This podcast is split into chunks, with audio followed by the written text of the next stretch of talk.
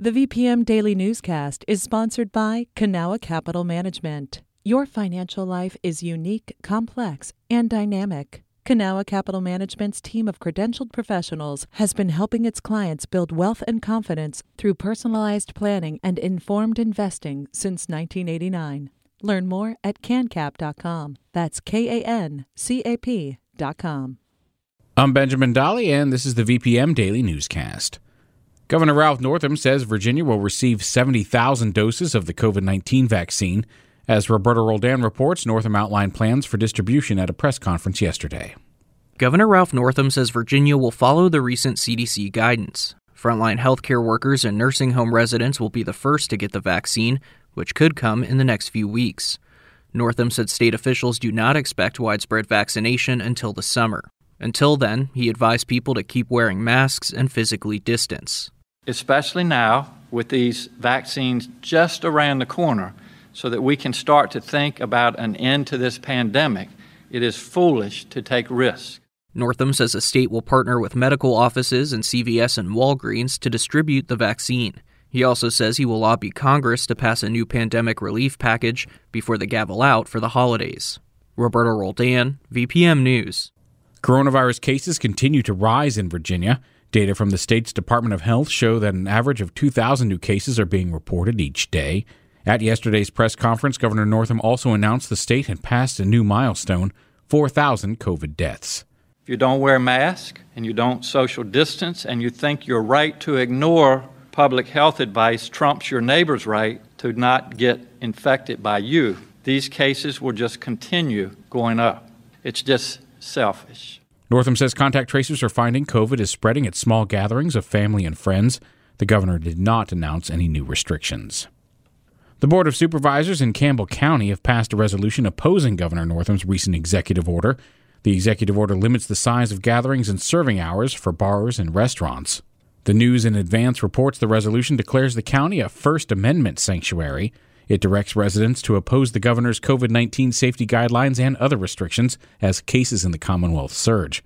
The resolution passed unanimously and states the governor's mandate violates Virginia's Constitution. Several other counties in Virginia have passed similar measures. Most child care centers in the Richmond area have remained open throughout the pandemic. As Whitney Evans reports, these frontline workers are taking extra precautions as families gather during the holidays. Health officials urged Americans to keep Thanksgiving celebrations small. Thomas Beatty, director of Virginia Commonwealth University's Child Development Center, says all of his teachers stayed home for the holiday, and the two families that traveled were required to quarantine. We owe each other we have a responsibility to each other. The hardest part of all of this, Beatty says, is that some activities that help kids develop are diminished. Sometimes they want to run over and give their little buddy a hug run around the room and do things like that. And so you spend a, a good amount of your time thinking of creative ways to keep children engaged. About 9,000 children, from newborns to nine year olds, have contracted the virus, according to the Virginia Department of Health. That's of the more than 242,000 cases overall since the pandemic began. Whitney Evans, VPM News. A Chesterfield Democrat who recently accepted a plea deal in an alleged revenge porn case has filed paperwork to run for the House of Delegates. As Ben Paviour reports, Sheila Bynum Coleman says she'll run again for a seat opened up by Republican Kirk Cox. Sheila Bynum Coleman lost to Kirk Cox by about five points in 2019. But with a longtime Republican running for governor, Bynum Coleman says she's got a better shot. This time will be different because I'm not running against someone who's been in office for 30 years. Her campaign will overlap with 200 hours of court ordered community service.